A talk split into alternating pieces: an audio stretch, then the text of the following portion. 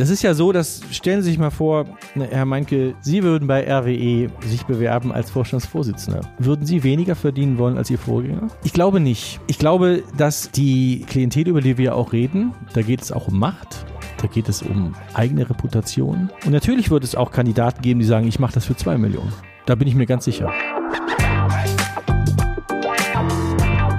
Die Wirtschaftsreporter. Der Podcast aus NRW.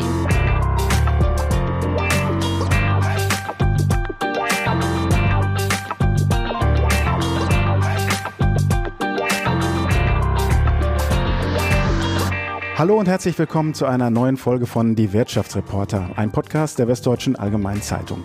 Bei mir ist Marc Tüngler, Aktionärschützer und Hauptgeschäftsführer der Deutschen Schutzvereinigung für Wertpapierbesitz. Schön, dass Sie bei uns sind, Herr Tüngler. Ja, vielen Dank, dass ich da sein darf. Ja, ich freue mich sehr, dass Sie da sind. Ähm, wir möchten heute über das Geld sprechen, genauer gesagt äh, über das Geld, äh, das Vorstandsmitglieder großer börsennotierter Unternehmen in Deutschland bekommen.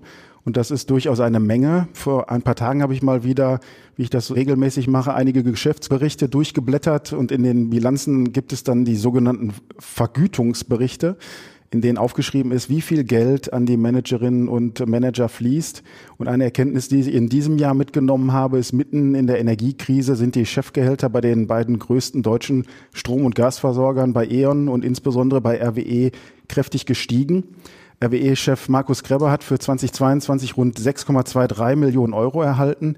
Im Vergleich zum Vorjahr sind das 17 Prozent mehr.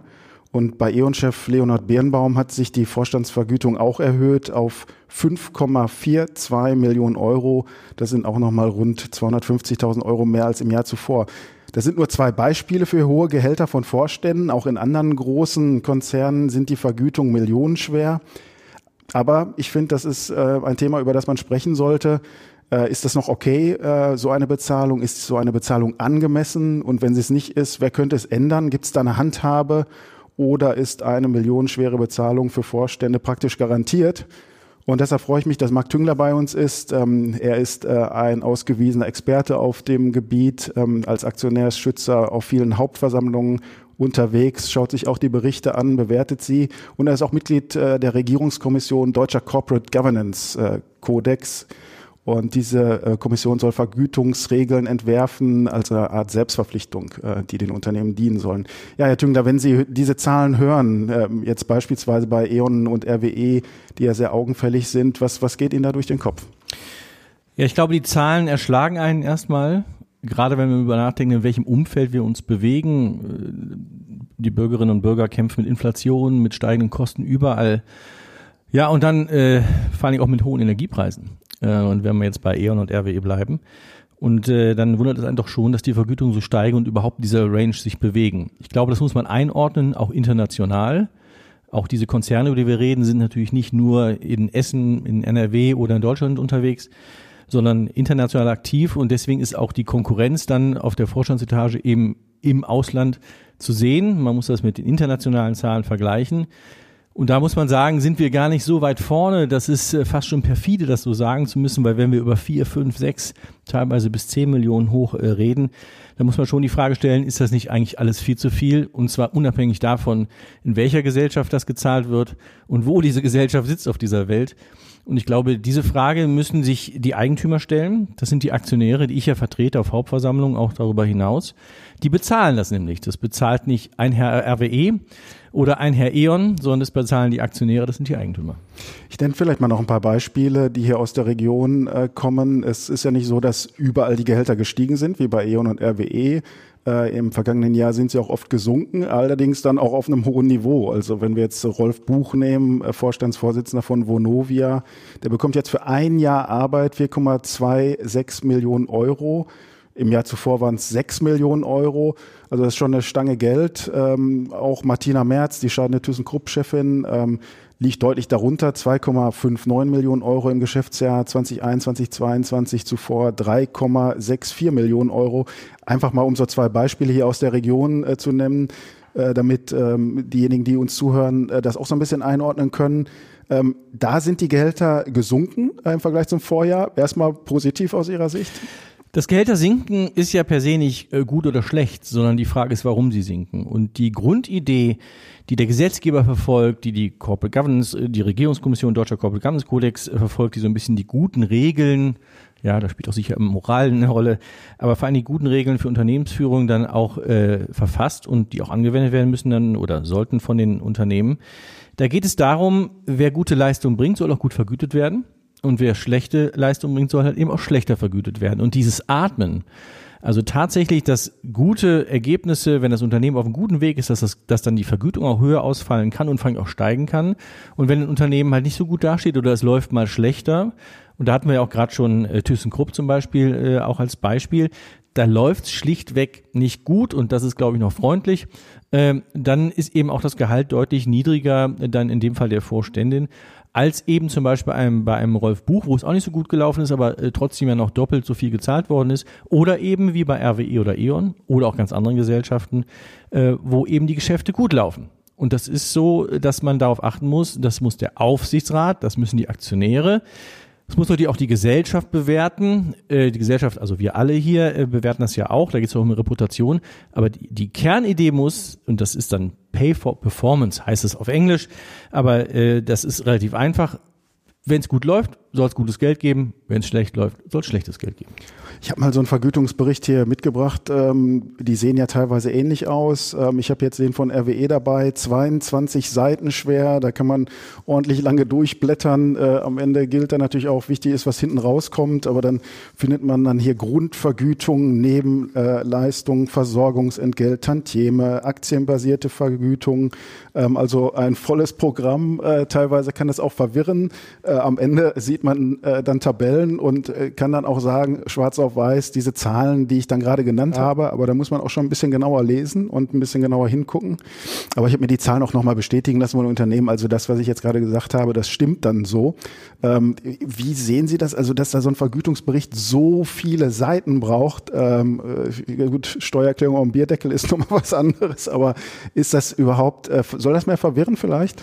Also ich fasse es mal zusammen, es ist eine Katastrophe. Ich meine, mit 23 Seiten äh, ist RWE ja noch gut dabei. Wir haben Vergütungsberichte, die sind deutlich länger. Das gibt es noch gar nicht so lange, diesen Vergütungsbericht, wie Sie ihn jetzt gesehen haben bei RWE oder auch bei den anderen Gesellschaften. Das ist erst ins Gesetz gekommen vor ein paar Jahren, wird jetzt seit zwei Jahren umgesetzt von den Unternehmen. Und der Grundgedanke ist ein äh, toller Grundgedanke. Der Grundgedanke, der im Gesetz steht, ist, dass es verständlich sein soll, und zwar für jedermann. Also jedermann soll nachvollziehen können und insbesondere die Aktionäre, die das ja zahlen am Ende des Tages, äh, die sollen nachvollziehen können, warum bekommt eigentlich der Vorstand X Geld äh, äh Y und der Vorstand, äh, der andere bekommt eben mehr oder weniger. Und die Idee war, das transparent zu machen. Und jetzt kommen wir aber äh, aus einer Phase, wo dieses Thema Vergütung eigentlich schon immer mit Brisanz verbunden war. Weil diese Gerechtigkeitsfrage irgendwie immer im Raum ist. Das kriegt man nicht weg. Das wird man auch zukünftig nicht aus, dem, aus der Welt bekommen, aber man wollte durch die Transparenz, durch das höhere Maß an Transparenz, wollte man es zumindest verständlicher machen. Jetzt ist es so, dass, dass das Thema Vergütung in den letzten ah, 15 Jahren von dem Gesetzgeber vollkommen überladen worden ist. Es kam immer wieder was dazu dann musste man langfristig, dann musste man nachhaltig vergüten, dann musste man äh, das, das Unterscheiden zwischen lang, kurzfristig, mittelfristig, dann musste man noch äh, äh, hier und da und Pensionen gibt's ja auch noch, da kommen wir vielleicht noch darauf zu sprechen. Äh, da sind Sachen, die man so gar nicht auf den ersten Blick sieht. Und was ist passiert? Man hat es immer komplizierter gemacht. Es wurden immer höhere Anforderungen gestellt an die Vergütungssysteme, weil es sollte ja eigentlich immer gerechter werden.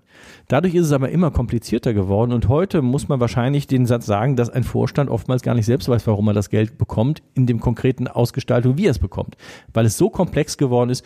Und was ist dann das Problem? Dann sind die mathematischen Formeln, wie sich so eine Vergütung errechnet, so aufgeladen, dass man sagt, das muss doch gerecht sein, wenn es so kompliziert ist. Das hört sich etwas salopp an, wenn man das so formuliert, aber am Ende des Tages könnte man eigentlich diese, und das ist eigentlich eine Grundforderung, die die Aktionäre haben und die auch äh, wir als DSW und auch ich als Markt Jünger macht es doch einfach bitte. Einfach nachvollziehbar. Ja, natürlich muss es einen Anreiz geben, kurzfristig, langfristig. Aber da muss es doch nicht fünf, sechs, sieben verschiedene Parameter geben. Und das ist eigentlich das große Ziel, aber da traut sich keiner so richtig ran. Wenn wir jetzt sozusagen die gefühlte Gerechtigkeit nehmen und nochmal zu unserem Ausgangsbeispiel E.ON und RWE äh, kommen, äh, dann ist mein Gefühl, äh, dass das nicht zusammenpasst. Wir haben ein, eine Branche, die in einer Krisensituation sich befindet. Nicht jedes Unternehmen ist in einer Krisensituation, aber wir haben einen Staat, der diese, diese Branche massiv unterstützen musste mit Milliarden. Äh, und dann haben wir Vorstandsgehälter gerade in dieser Branche, die durch die Decke gehen und äh, nur deshalb, äh, weil die, die Branche insgesamt stabilisiert worden ist. Also da zeigt sich ja letztlich meiner Meinung nach auch, dass, dass sozusagen diese, dieses Regelwerk nicht ja nicht immer passt. Es gibt ja, es gibt ja, da gibt es schon noch äh, klare Grenzen. Also wenn ein Unternehmen mit Staatshilfe gerettet worden ist oder unterstützt worden ist, dann gibt es zum Beispiel keine kurzfristigen Boni.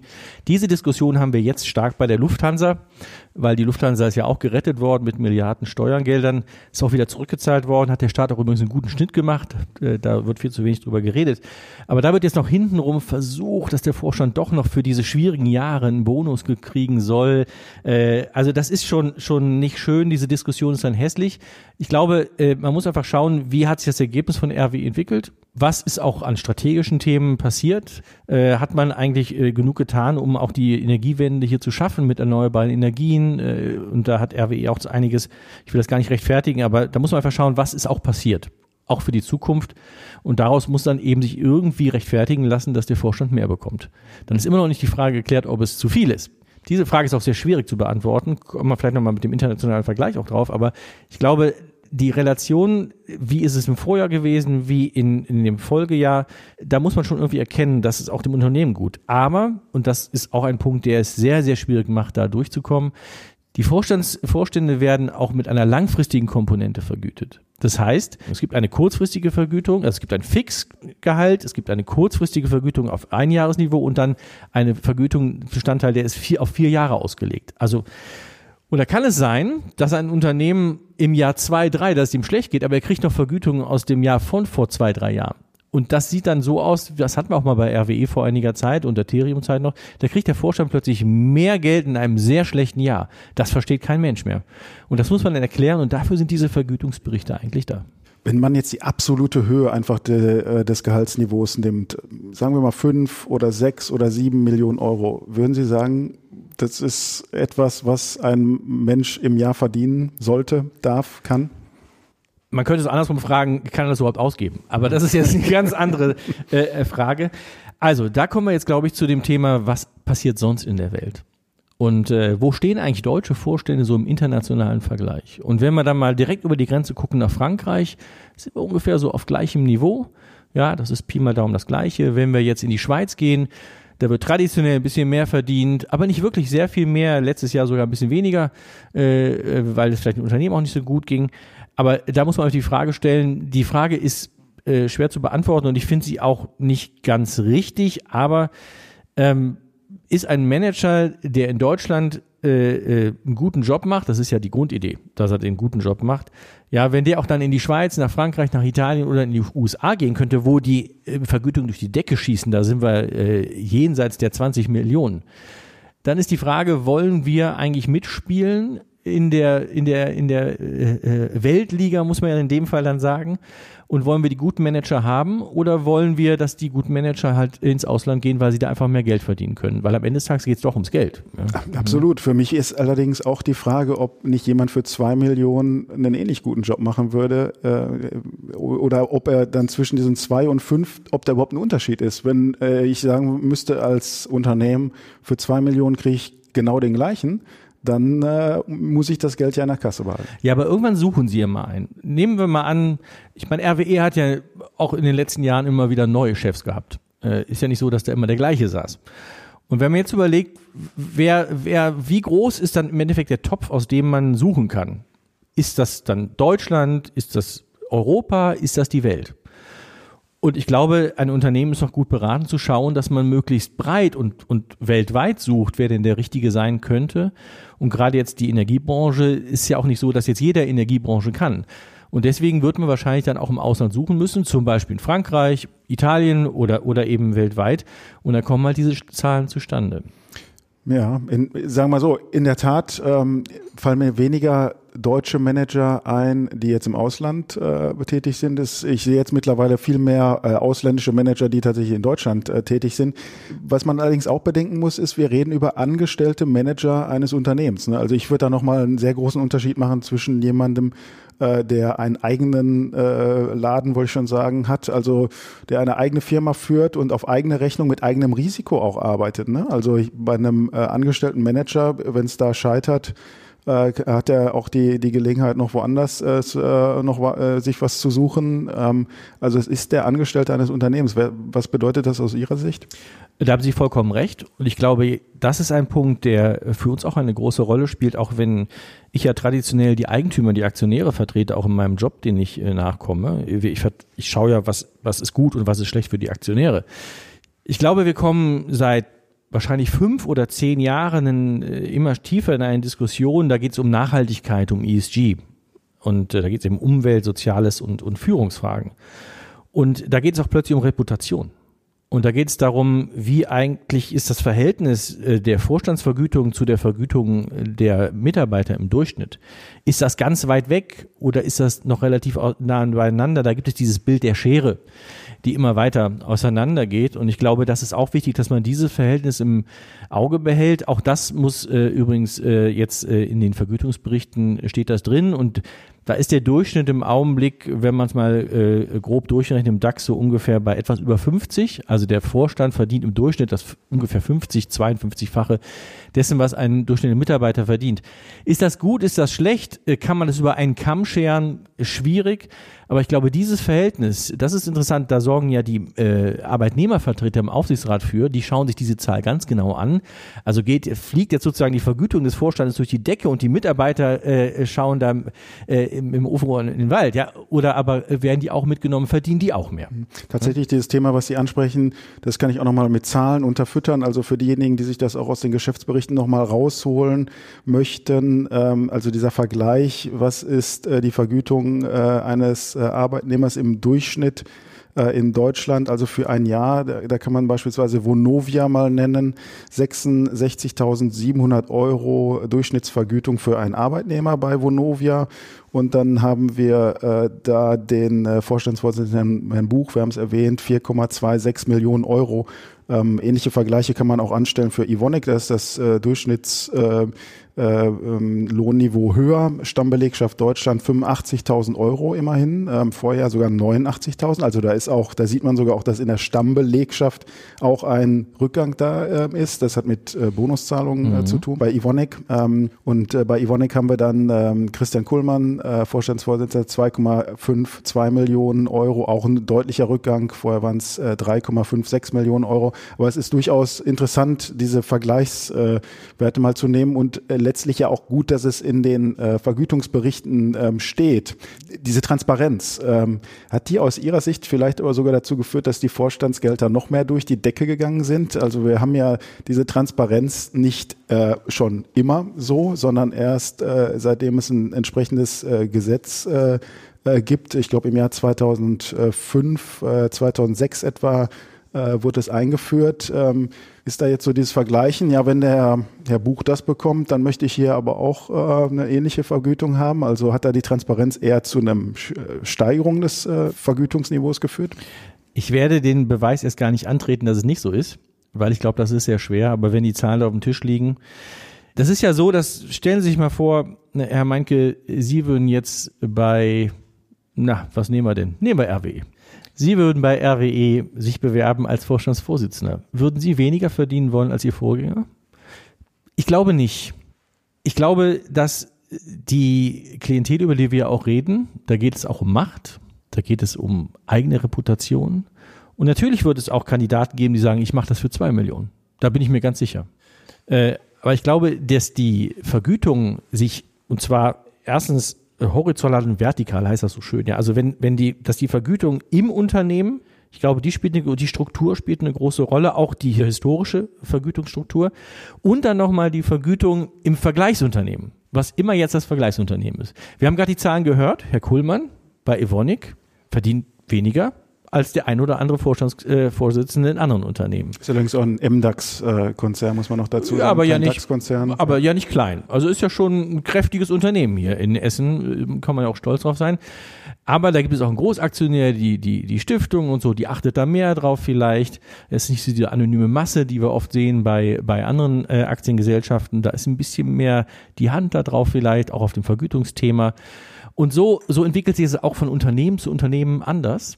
Aber nochmal, ich glaube, wenn ein neuer gesucht wird, dann wollen sie sich auch nicht klein machen, sondern, und der guckt ja auch, was hat mein Vorgänger äh, bekommen, und dann will er mit Sicherheit vielleicht erstmal mehr. Und dann ist es Sache des Aufsichtsrats, weil der nämlich den Vertrag macht mit dem Vorstand, dass er sagt, ja, du kriegst mehr, wenn es gut läuft.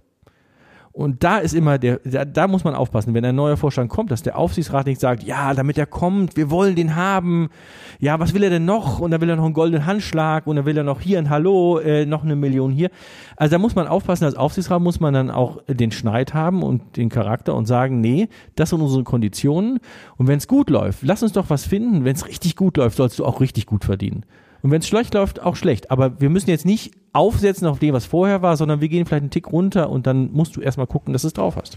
Mein Gefühl ist tatsächlich auch, dass durch diese Offenlegung zumindest nicht der Effekt eingetreten ist, äh, dass die äh, Gehälter äh, großartig gesunken sind, um es mal 1000 Prozent richtig. salopp zu sagen. Also dieses Gesetz über die Offenlegung der Vorstandsvergütung Vorstandsvergütungsoffenlegungsgesetz, wie es so schön heißt, also Jahr 2005, 2006. Ich erinnere mich da noch, da war so die allgemeine äh, Lage, Kommentarlage in Deutschland. Äh, wenn wir die Transparenz endlich haben, dann, dann wird da auch äh, Maß gehalten und so. Aber mein Gefühl zumindest, ich habe jetzt auch keine Studie darüber, die ist, Spirale äh, Gegenteil ist äh, der Fall. Ja. Also die Spirale geht da oben, sie geht nie nach unten. Das ist, ich, ich glaube auch, man darf eins nicht vergessen, wenn so ein Vorstandsvergütungssystem, das wird ja gebaut und da gibt es noch tatsächlich die tatsächliche Vergütung hinterher, dann werden immer äh, Peer Groups, also Vergleichsgruppen gebildet.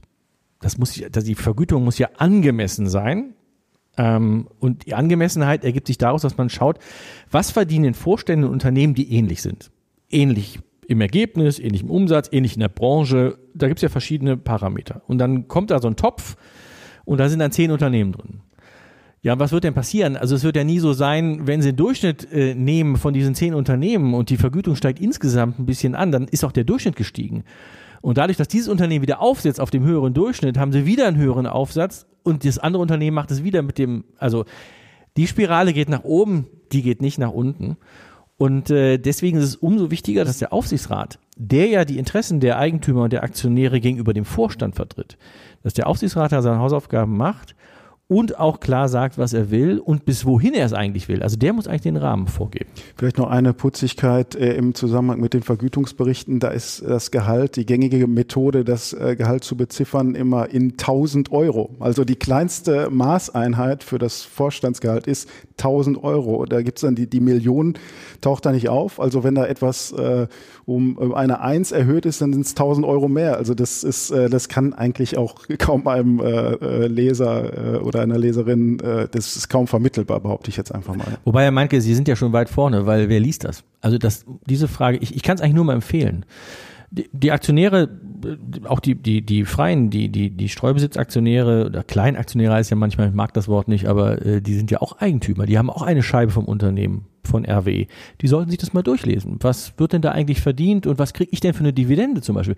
Weil das ist ja die Vergütung der Aktionäre. Und passt das eigentlich zusammen? Wenn der Vorstand, wenn die Vergütung durch die Decke geht und der Aktionär äh, steht im Regen oder wird auch noch zusammengeschnitten in der Dividende oder aber, und jetzt kommen die Mitarbeiterbeteiligung, die Mitbestimmung im Aufsichtsrat oder die sonstigen Arbeitnehmer verdienen wenig, weniger. Und jetzt kommen wir in diese Nachhaltigkeitsdiskussion. Das muss alles zusammenpassen. Wenn nur einer profitiert und die anderen haben einen Nachteil, dann ist da Unruhe. Auf der Mitarbeiterseite ist Unruhe, auf der Aktionärseite ist Unruhe.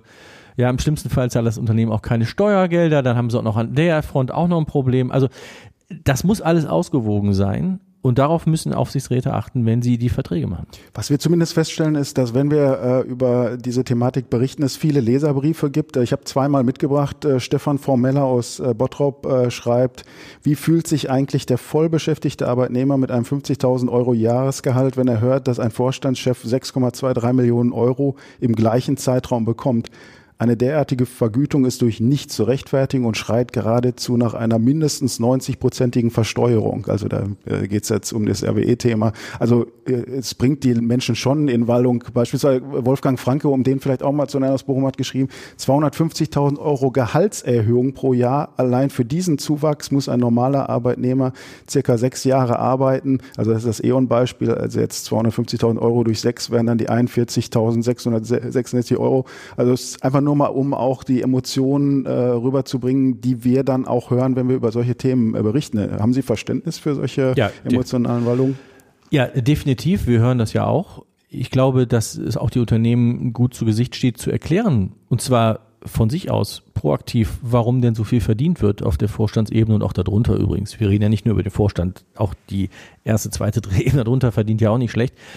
Aber da sind jetzt die, äh, die Unternehmen, sind äh, die Vorstände, Aufsichtsräte äh, gehalten, auch gesetzlich verpflichtet zu erklären, warum ist das so.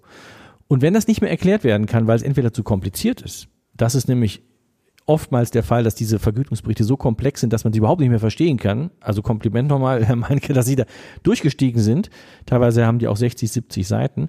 Wenn es ein Unternehmen das nicht mehr schafft, dann kommt Unruhe. Und diese Unruhe will ja eigentlich niemand haben. Und das, glaube ich, über die Transparenz kommt dann auch der Druck, über den Druck kommt Veränderung. Und so ist der Weg. Aber deswegen werden die nicht verarmen, die Vorstände, das glaube ich nicht. Vielleicht gehen wir mal die Kontrollinstanzen durch. Sie haben einige davon schon angesprochen. Wir haben die, die Kodexkommission äh, erwähnt, die so allgemeine Regeln formulieren soll. Es gibt die Hauptversammlung, es gibt die Aufsichtsräte, äh, dann gibt es natürlich auch die Politik als Gesetzgeber. Mhm. Ähm, ich frage jetzt erstmal äh, allgemein, welche von diesen Ebenen wäre aus Ihrer Sicht äh, diejenige, die am besten etwas verändern sollte äh, oder könnte, äh, wenn man jetzt äh, unterstellt, es müsste was verändert werden? Also die, die es am, am, am schnellsten, am effektivsten können, wären die Aufsichtsräte. Definitiv, weil die nämlich den Vertrag machen mit dem Vorstand. Die, die eigentlich es am meisten stören müsste, äh, wenn was schief läuft, sind die Aktionäre, weil die bezahlen es. Äh, und da gibt's natürlich auch noch in der Tat den Regulierer, das ist der Gesetzgeber, der ja auch immer wieder eingegriffen hat, allerdings nie in die Höhe. Das ist ganz interessant. Er, also, er, der hat ins System eingegriffen, er, er, hat viele Dinge verändert, aber der Gesetzgeber hat nie gesagt, bisher zumindest, was, wo ist denn Ende der Fahnenstange? Sind es 10 Millionen oder irgendwas? Die äh, Corporate Governance Kommission ist aufgerufen, dafür zu sorgen, dass die äh, gerade dieses Pay for Performance, also dass die Vergütung sehr stark verknüpft ist mit dem guten oder schlechten Geschäft oder mit dem guten oder schlechten Management eines Vorstands. Das ist Kernaufgabe der Corporate Governance äh, äh, Kommission, dass dort gute Regeln herrschen, dass es nicht aus dem Uder läuft. Zum Thema Maximalvergütung vielleicht auch nochmal ähm, sowas, was man da so findet in äh, Geschäftsberichten, also Vergütungsberichten. Da gibt's teilweise auch schon Maximalvergütung. Nur sind die so hoch, äh, dass man denkt, äh, oh, wenn das erreicht würde, dann wäre aber auch was los. Also äh, Beispiel äh, die 9700 1000 Euro, sprich 9,7 äh, Millionen mhm. Euro äh, als Maximalvergütung äh, bei Evonik, ähm, aber nur ein Beispiel. Also es gibt da sogar Gehaltsdeckel, aber die sind äh, so, äh, dass man im Grunde äh, denkt, äh, das äh, ja, hoffentlich äh, greift da die, die Systematik vorher irgendwie anders. Ähm, ja. Aber da werden sich viele Zuhörer jetzt an den Kopf fassen. Also es hat sich herausgebildet, ja, nach Größe und nach, nach äh, Ergebnis auch der Unternehmen, es gibt so eine, so eine Schmerzgrenze, so eine Decke bei 10 Millionen. Also selbst wenn es richtig gut läuft, wenn es so richtig, wenn alles funktioniert und alle sind glücklich, äh, dann soll es nicht mehr als 10 Millionen geben. Ich glaube, äh, das hängt damit zusammen, dass es dann gesellschaftlich nicht mehr vermittelbar ist. Wir haben ja gerade die Zuschriften äh, gehört. Ich glaube, das fängt viel früher an, viel, viel früher. Und zwar schon längst bei den Zahlen, die wir jetzt auch in den Geschäftsberichten sehen. Und da steht ja nicht eine 10 Millionen, das sind ja dann ganz andere Zahlen. Aber diesen äh, Verständnis, äh, das ist sehr schwer. Die Unternehmen schaffen das eigentlich nicht mehr, das zu vermitteln. Werbung. Werbung Ende. Bevor wir vielleicht gleich nochmal drüber sprechen, was man, äh, wo es noch Handhabe gäbe, äh, möchte ich noch ein Thema mal setzen. Äh, auch ehemalige Vorstände bekommen ja noch äh, recht viel Geld, äh, was man jetzt auch neuerdings den Geschäftsberichten entnehmen kann. Ähm, also zwei augenfällige Beispiele. Und die ausgeschiedenen Vorstandsvorsitzenden von E.ON und RWE bekommen nochmal, obwohl sie gar nicht mehr im Unternehmen tätig sind, jeweils drei Millionen Euro, ähm, weil da noch irgendwas ausbezahlt werden muss ehrlich gesagt, und das wissen wir im Moment ja noch nicht, weil das in den Geschäftsberichten nicht richtig erklärt ist, warum dieses Geld noch fließt. Das sind mutmaßlich Pensionszusagen, das sind mutmaßlich noch äh, Gehaltsbestandteile, die verspätet oder später ausgezahlt werden.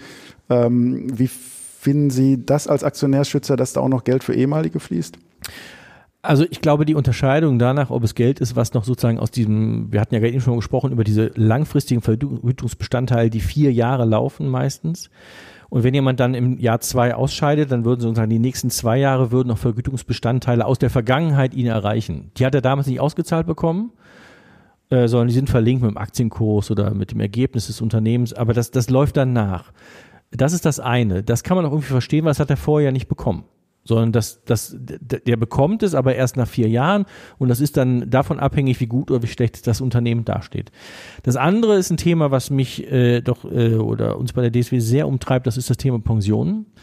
Und äh, wenn man überlegt, was wir auch gerade für Zahlen gehört haben, wie viel Geld Vorstände bekommen, und dann kriegen sie auch noch eine auskömmliche Altersvorsorge, indem sie auch noch Pensionszusagen bekommen oder Ansprüche haben. Also da sagen wir glasklar, also wer so viel Geld verdient, der kann sich auch selbst um seine Altersvorsorge kümmern. Der muss nicht auch noch dann auf Lebenszeit auch noch äh, wahnsinnige Zahlungen bekommen vom Unternehmen, wo er vorher angestellt war. Und das ist etwas, äh, was sich gerade ändert. Äh, ganz interessant, das hat eigentlich ja nicht begonnen, aber es gab einen großen Aufschlag. Jürgen Grossmann, äh, zwischenzeitlich irgendwann mal vor zehn Jahren, würde ich sagen ungefähr, war er Vorstandsvorsitzender von RWE. Der hatte damals gesagt, äh, er will gar keine Pensionszusagen haben, sondern er möchte gerne dann, wenn hier mein, sein Mandat vorbei ist, dass es auch die Bindung zur RWE vorbei ist. Hört sich erstmal ein bisschen unfreundlich an, aber was er gesagt hat, ist, ich möchte keine Pension. Und natürlich kostet das ein bisschen mehr dann während der äh, Amtszeit, aber dann ist auch gut.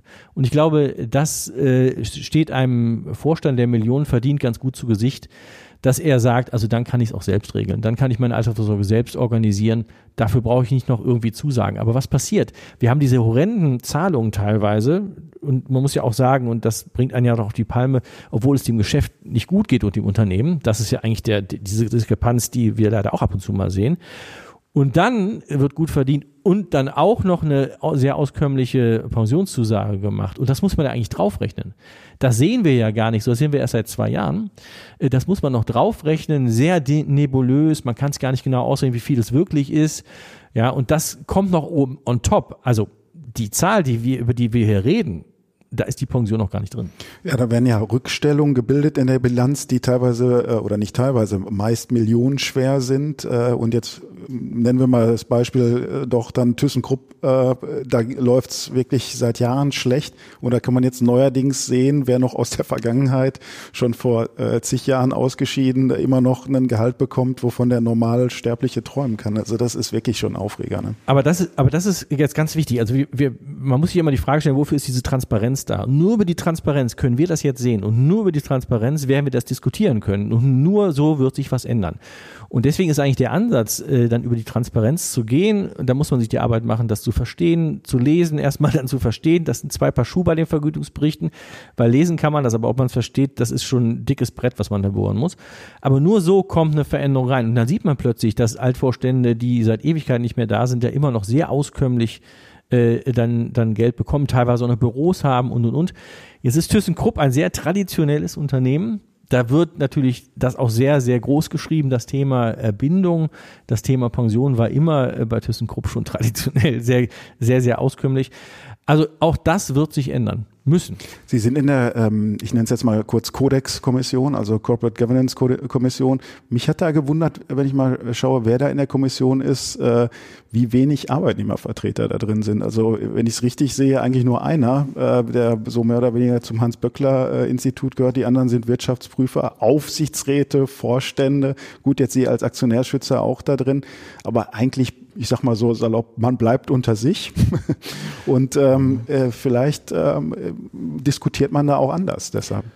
Nee, also da kann ich Ihnen versprechen, dass es das nicht so ist. Ähm, die Idee der Kodexkommission, die ja gute Regeln für auch gute Unternehmensführung äh, dann äh, erlässt, die die Unternehmen übrigens nicht umsetzen müssen, aber wenn sie es anders machen, müssen sie es erklären. Da kommt auch wieder das Thema Transparenz. Also es gibt ein Regelwerk, ein Kodex und wer sich dran hält, der muss nicht sagen, irgendwie, äh, der muss auch sagen, wie er es macht, aber wenn man abweicht von diesen Kodexregeln, muss man sagen, äh, wie man abweicht und warum. Und äh, das diszipliniert natürlich ungemein, weil der Anspruch der Unternehmen ist schon, dass sie sich an diesen Kodex halten. Ist auch gesetzlich verankert, äh, der, der Link zwischen dem Kodex und den äh, Unternehmen. Und äh, die Idee war von der Wirtschaft für die Wirtschaft. Und deswegen ist die Mitarbeiterseite dort äh, ursprünglich und bis heute nicht so sehr breit besetzt. Wir haben ja unterschiedliche Aufsichtsräte, also so ein Aufsichtsrat wie Vonovia, da gibt es auch gar keine ähm, äh, Arbeitnehmervertreter. Äh, und vergleichsweise ordentliche Vorstandsvergütungen. Jetzt haben wir in anderen äh, Aufsichtsräten auch viele Arbeitnehmervertreter. Würden Sie sagen, die wären im Aufsichtsrat nochmal besonders in der Pflicht, äh, da den ja, Großkopf hatten, mal auch auf die Finger zu hauen? Das müssen alle Aufsichtsräte, egal ob sie die äh, Anteilseigner vertreten oder die Mitarbeiter. Klassischerweise ist das Thema Vergütung aber angesiedelt äh, auch, ich würde es ganz bewusst aber mit auch hier sagen auf der äh, äh, Arbeitnehmerseite, die müssen aufpassen. Aber wenn ich sehe, wo es wirklich Exzesse gab, dann waren die auch mitbestimmt wenn wir uns jetzt mal Volkswagen angucken zum Beispiel, da reden wir nicht nur über Vergütung, da reden wir auch über diesen Skandal. Äh, da sind, äh, der, der ist voll mitbestimmt, der Aufsichtsrat. Und da Dinge, sind die Dinge auch nicht gut gelaufen. Also ich tue mich schwer damit zu sagen, ein mitbestimmter Aufsichtsrat ist jetzt deswegen besser oder anders. Ich glaube aber, eine Sache darf man nicht vergessen und da muss man dann langfristig denken.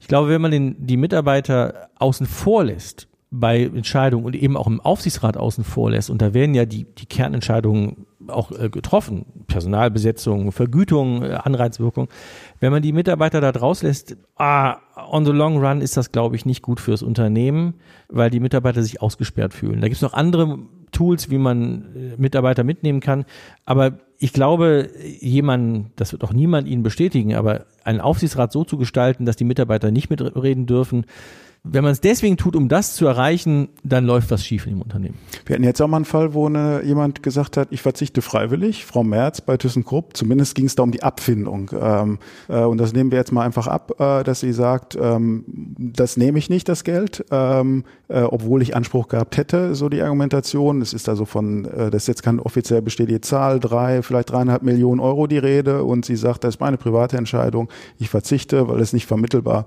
äh, aus ihrer Sicht ein gutes Zeichen. Endlich mal passiert das. Gerade bei ThyssenKrupp haben wir ja schon andere Fälle gehabt, wo dann äh, doch der, äh, man ist mal die Frage, wo kommt der Impuls her, aber wenn ein Vorstand von sich aus sagt, ich komme nicht mehr weiter, ich bin am Ende, ich will nicht mehr, dann kann er doch nicht wirklich noch Geld kassieren äh, über die Zeit hinaus, weil der Impuls kommt doch von ihm. Also wenn wir alle jetzt kündigen unseren Job, dann kriegen wir nicht auch noch drei Jahre Geld.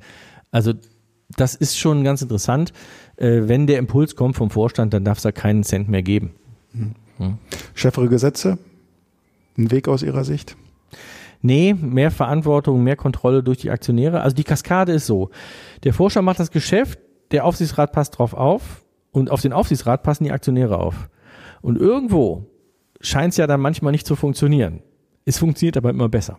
Und ich würde sagen, die letzten 20 Jahre hat sich wahnsinnig viel getan. Und die Aktionäre sind ihre Verantwortung, die sie auch immer stärker bekommen haben, weil die Aktionäre zum Beispiel äh, stimmen über das Vergütungssystem ab. Früher hat das der Aufsichtsrat gemacht. Heute macht äh, die Hauptversammlung, die Aktionäre. Das ist natürlich eine heterogene Truppe. Der eine will, dass es schnell vorangeht, der andere sagt, nee, ich will den Erfolg langfristig, dann kann es auch mal kurzfristig schlecht laufen.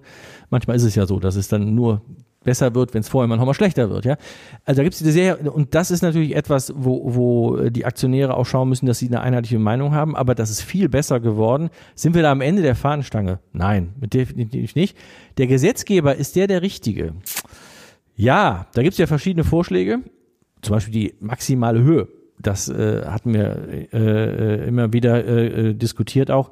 Es ist aber eigentlich, wir sind ja im privatrechtlichen Bereich hier. Und deswegen muss es eigentlich die Gesellschaft, äh, also die Aktiengesellschaft, Vorstand, Aufsichtsrat und Aktionäre unter sich ausmachen.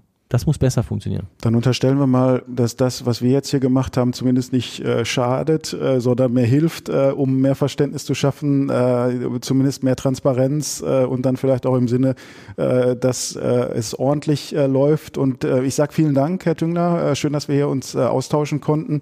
Und ähm, ich danke natürlich allen, die uns zugehört haben, auch für das Interesse. Wer mag, kann uns kostenlos folgen, um keine Folge zu verpassen. Ähm, das wäre äh, ganz klasse, wenn Sie das machen. Äh, einfach äh, kostenlos in der Audio-App äh, eingeben, bei Spotify, Apple, Google Podcasts. Sie finden uns quasi überall, wo es Podcasts gibt. Ich freue mich auch immer über Feedback, ähm, über meine Social-Media-Accounts gerne, Twitter, LinkedIn, da finden Sie mich. Äh, Tüngler ist da auch äh, und tummelt sich und diskutiert auch und äh, schaltet sich dann die Debatten ein. Das äh, freut mich auch immer sehr.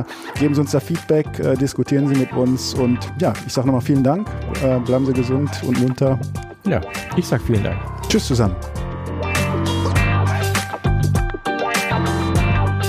Ein Podcast der Walz.